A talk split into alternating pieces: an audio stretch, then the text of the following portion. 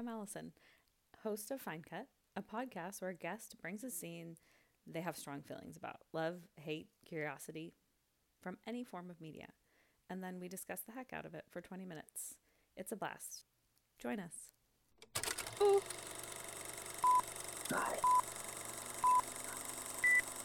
Hi, everyone. I'm Alyson. Thanks for joining me for another episode of Fine Cut. Today I have the wonderful and lovely Megan Hutchings joining me. She's an actress and an animal rescue volunteer, an advocate.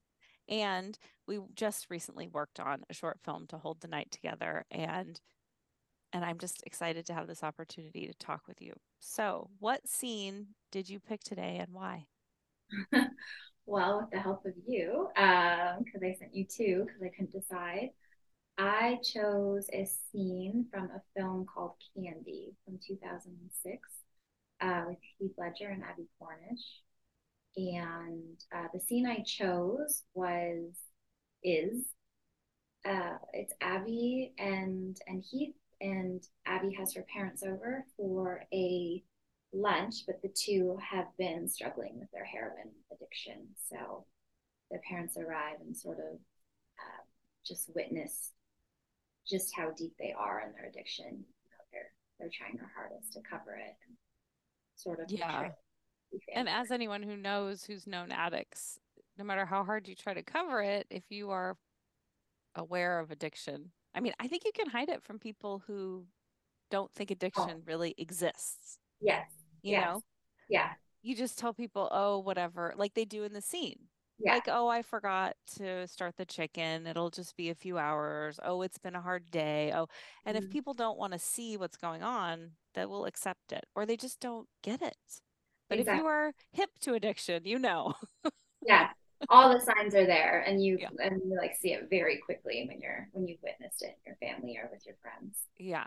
And they yeah. do a good job with hair and makeup because they both look like they're addicts and not in like the overwrought way sometimes it happens yeah you know where they look extremely strung out they just kind of look glazed and That's not here I appreciated about this film is that they were two characters who they were two people who had an addiction but the mm-hmm. film didn't put they weren't just addicts and, mm-hmm. and that's what i liked about it they didn't assume that the audience was stupid and so they were people who had a problem, not a problem, mm-hmm. which I appreciated. Well, and I think conversations about addiction have really changed. I everything that's happened with the opioid crisis is obviously incredibly tragic, but I feel like something we have gained is this idea of addiction as a disease. I feel like it has sort of gone into society more, where it used to be people who were really on the front lines knew addiction was a disease and everyone else was kind of like oh well it's character and you don't have any um, if you're an addict um, so i do appreciate that there's more grace around addiction. Mm-hmm. and uh, it's hard for me. I haven't seen the movie full disclosure um, because it is it is still difficult for me to watch films about addiction.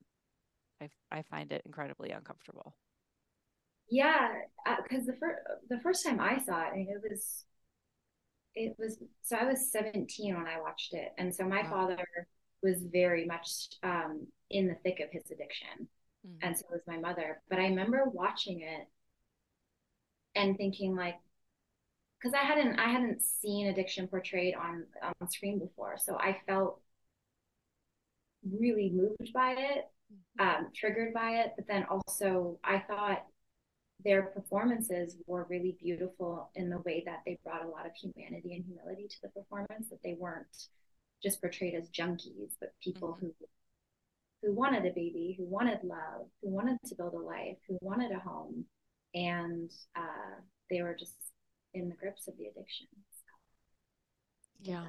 So drawn to the film even in the scene this scene and then you you also shared the final scene of the film so we were torn between the two. I was moved by those scenes and also was like oh i don't think i can watch this movie. Like yeah. just, like just watching those two scenes because in the scene they're great. Heath ledger and abbie cornish. I mean they're both he was a great actor and so and she is. Um and she's she says her, her mother and that part ripped my heart out too. The mom says to Heath Ledger, you know, you don't know what you've done mm-hmm. to us, what you've brought into our home and what you've done to her and what and Abbie Cornish has her fists balled up and she's like, I I can never can't you see, can't you see? You probably remember exactly where what she says, but mm-hmm. she throws it back in her mother's face, basically. Mm-hmm. The words aren't that important. But the mother accuses Heath of ripping her daughter to shreds, and the daughter says, It's your fault. Yeah. You did this to me. Yeah. And and it was interesting having not watched the whole film. I mean, I, I knew they were addicts, I could tell, but it was like, oh, is there some truth in that? Like that that part of the reason she is attracted to him and gives heroin a try is because she is trying to take a break from life the life that she's had up to this point i think that my, so the film doesn't dive really into much of her relationship with her parents mm-hmm. um, which i also love about australian and british and just uh, foreign film and tv is that they don't assume the audience is stupid so they don't do flashbacks to her you know being in this perfect home, doing a mm-hmm. piano recital or something like like a North American film would probably do. you know what I mean? Like they don't assume that everyone's stupid. So you get um you get pieces of, you know, that she probably grew up with money and perfectionism and and everything was how it was supposed to be. And then she met him and he was an artist and bohemian and I think he was the escape and then the drugs were the escape. Mm-hmm. Yeah, I, I think that conversation about that often with drugs and alcohol, there is like an element, especially at the beginning or continuing onward, of of self medication. Like that there is a draw to it because of wanting to shut off what's going on inside. Mm. And I got that just from that one scene. Like what she did to her mom was cruel, obviously, throwing it back in her face like that. But I also felt like there there was a reason that she was choosing that sure. to use as a weapon. I think that's also accurate of addicts. Like no matter how good they are, they're sick and um I know in my experience that it's often like everyone else is the problem. It's not me. If you yeah. hadn't that way, then I wouldn't have picked up again. If, That's if true. different. So I think by her doing that, mm-hmm. there's probably some truth, but also mm-hmm. uh, the blame is often put on others when addicts are using. Yeah, for sure. Yeah. But I thought she did a great job of of both. Yeah. Yeah. Like it didn't just feel like she was projecting and throwing it off. Like it felt like there was some, even if it's just her believing that that's why she did it. Yeah. Even like that that's her story. Mm-hmm. Right. I really got the sense of their story that they tell themselves. Yeah. I think her performance in that moment, I mean, that could have been not a very good performance, and that could have right. been, ugh, here's a little, for sure, a meltdown but I think she put so much nuance and like and realness into it that when she says, I can't I can't unclench my fist, like I remember watching and my heart just being like, Oh, we all like we all know what that feels like. Mm-hmm.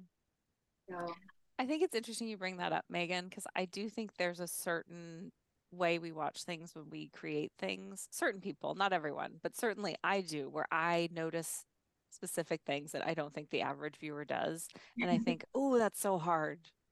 Yeah. And I appreciate it more.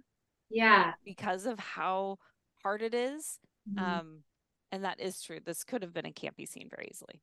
Yeah. And it would it would have been really hard not to make it, like what you're saying. She would have had to go to some pretty deep places that wouldn't have been fun to do. And and the whole film I like she's such a beautiful woman and such a beautiful actress. Oh man, she, that last scene.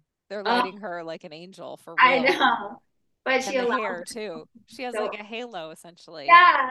And he says that, oh, you look so beautiful. Yeah.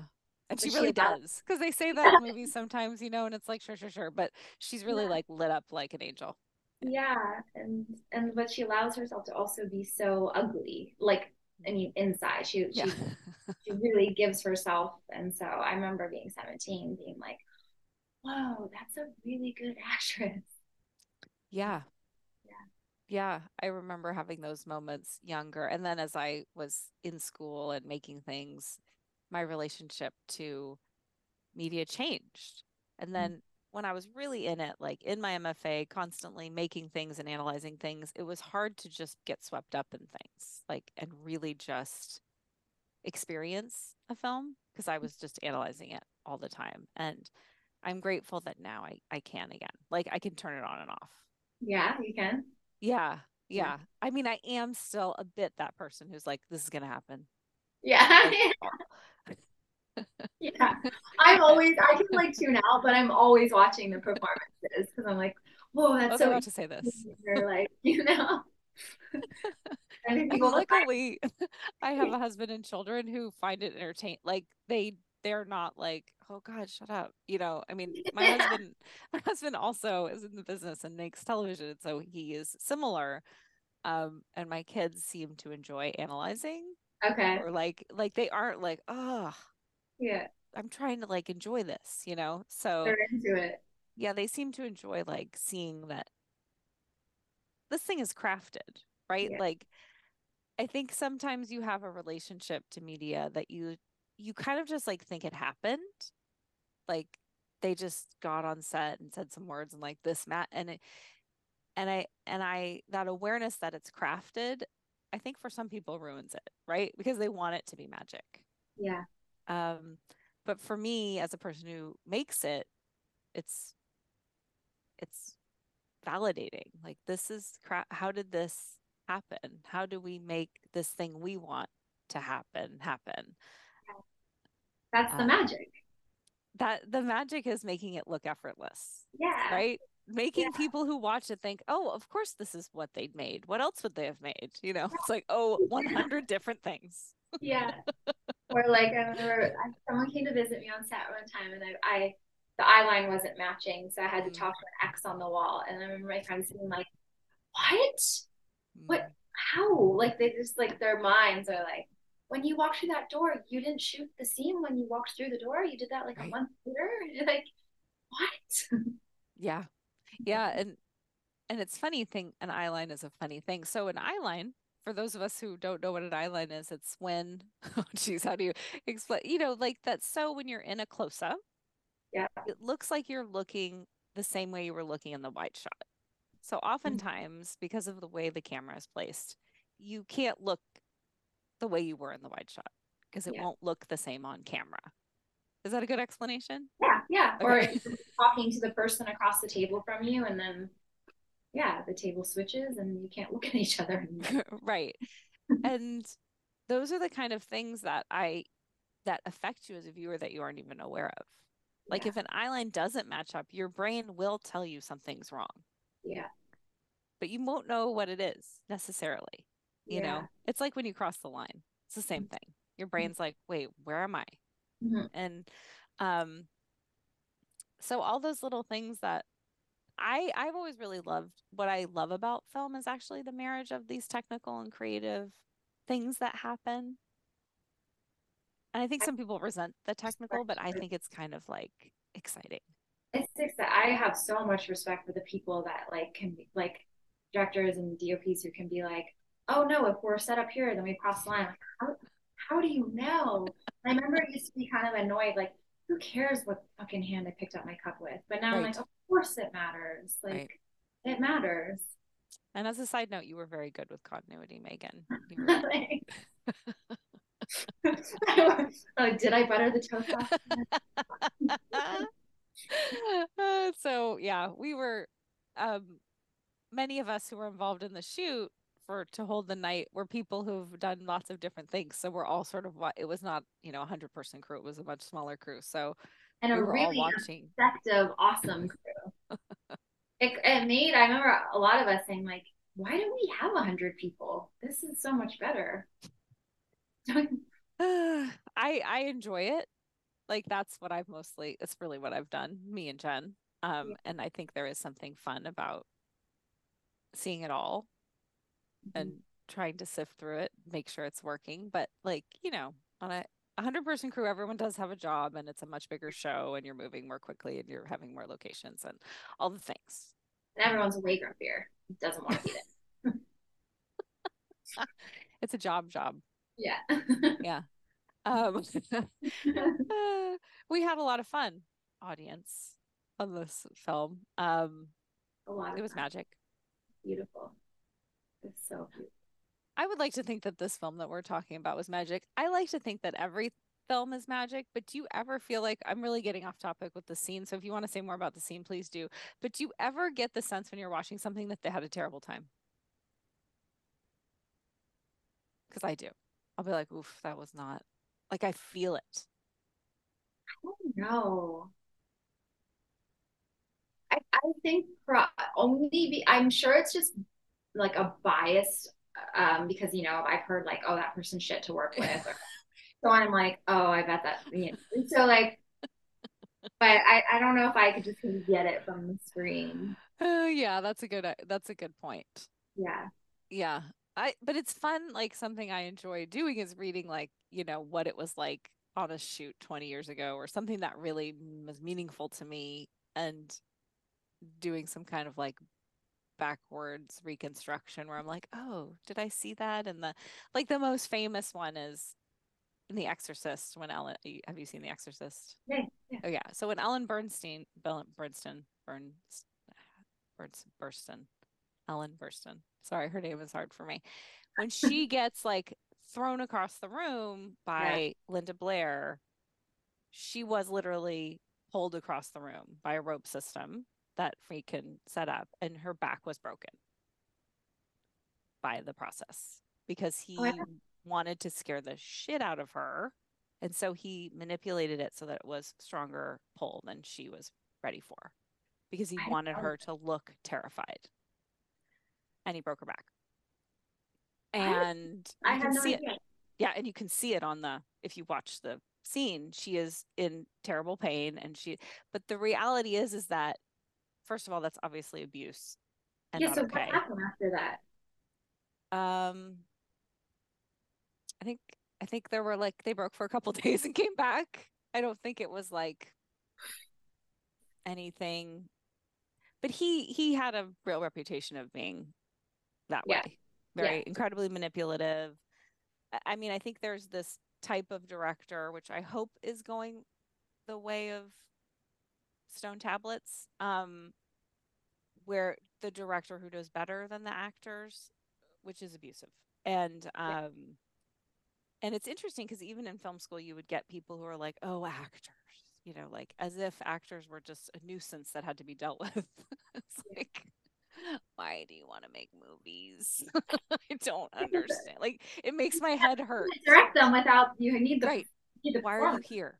Yeah like I I don't understand because for me like that's the huge joy of it. It is like the collaboration and the and watching your words or your ideas get better yeah through collaboration and like showing you things that maybe you had in your mind or maybe you didn't.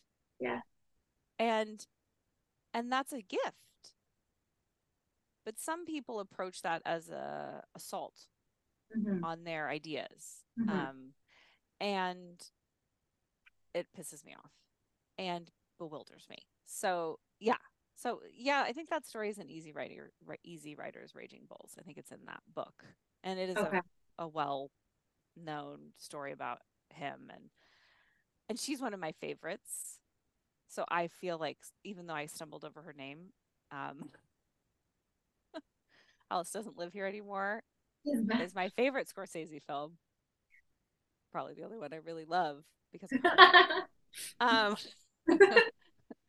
she's so brilliant in it. Yeah. Um, so that was a that was a tangent. That was a film history tangent. Do you have anything Oh, wasn't it? I was I was asking questions. I was interested.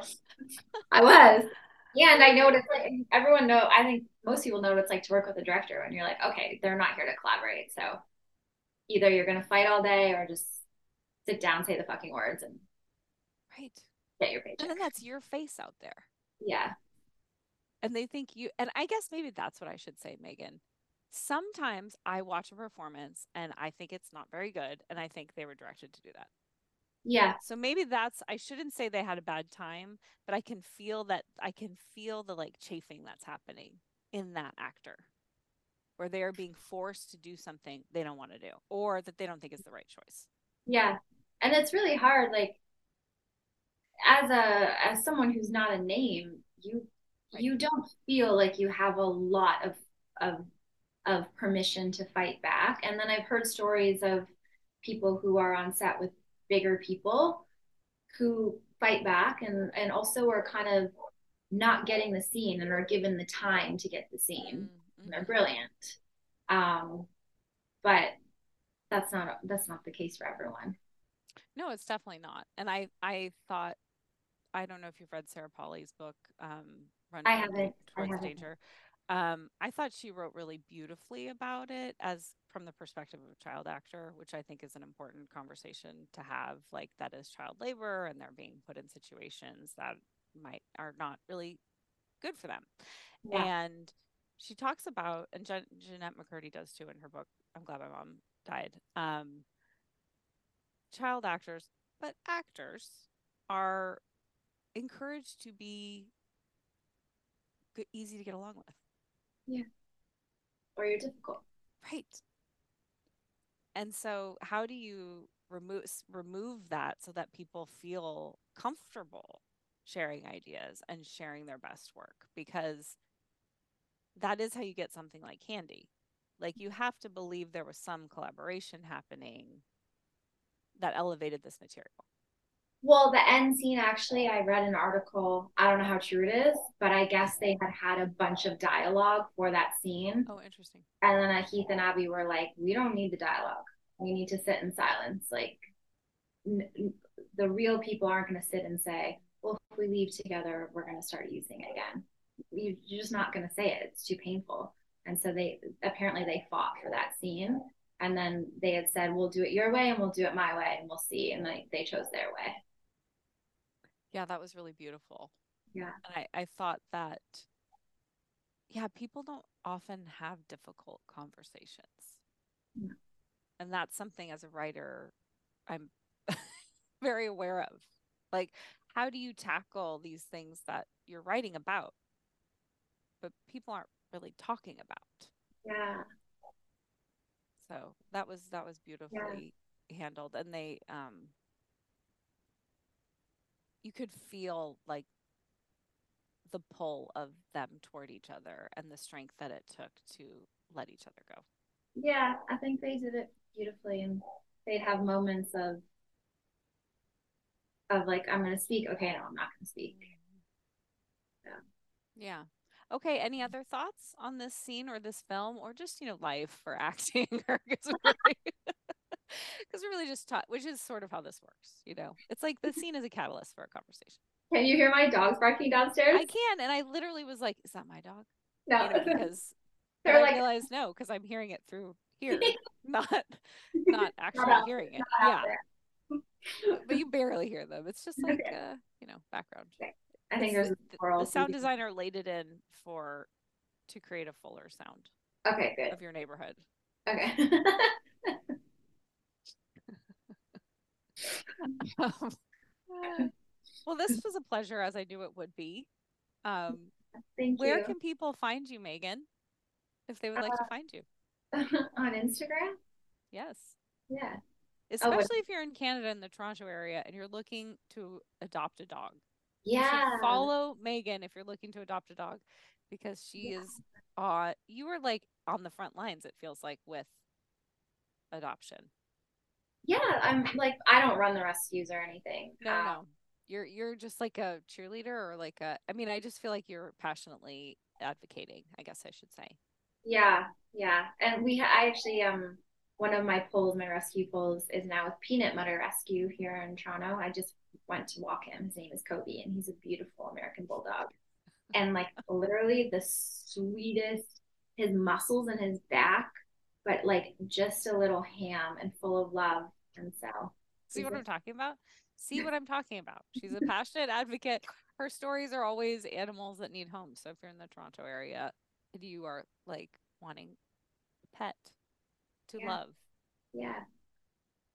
Well, thank you for joining. In LA, I'll just tell you when I was in LA, Yes. Love Leo Rescue was amazing. I don't know if you are familiar with them. Love who? Um, Love. Love Leo. Okay. Her name is Sasha. She runs an amazing rescue, and I'll she put it in the show notes. yeah, she's unbelievable. And she helped me with my little chihuahua who I found in the streets, who I ended up keeping. But she was on it, so helpful, sent me to the resources, helped me with what vet to find in LA. So I highly recommend her there. LA is the capital of Chihuahuas. Yeah. They It ship is. them other places because there are so many Chihuahuas. There is. Um, I think that's our city dog. Whether other people agree with me, that's how I feel. Yeah. Um, well, thank you for joining me, Megan. I appreciate this conversation. It's fun to see you and Alright. talk and and thank you to everyone who listened. We know you have lots of other choices, probably a million other choices. So thank you for spending some time with us. We will see you next time or hear you. Hear you next time. Okay. Thank you.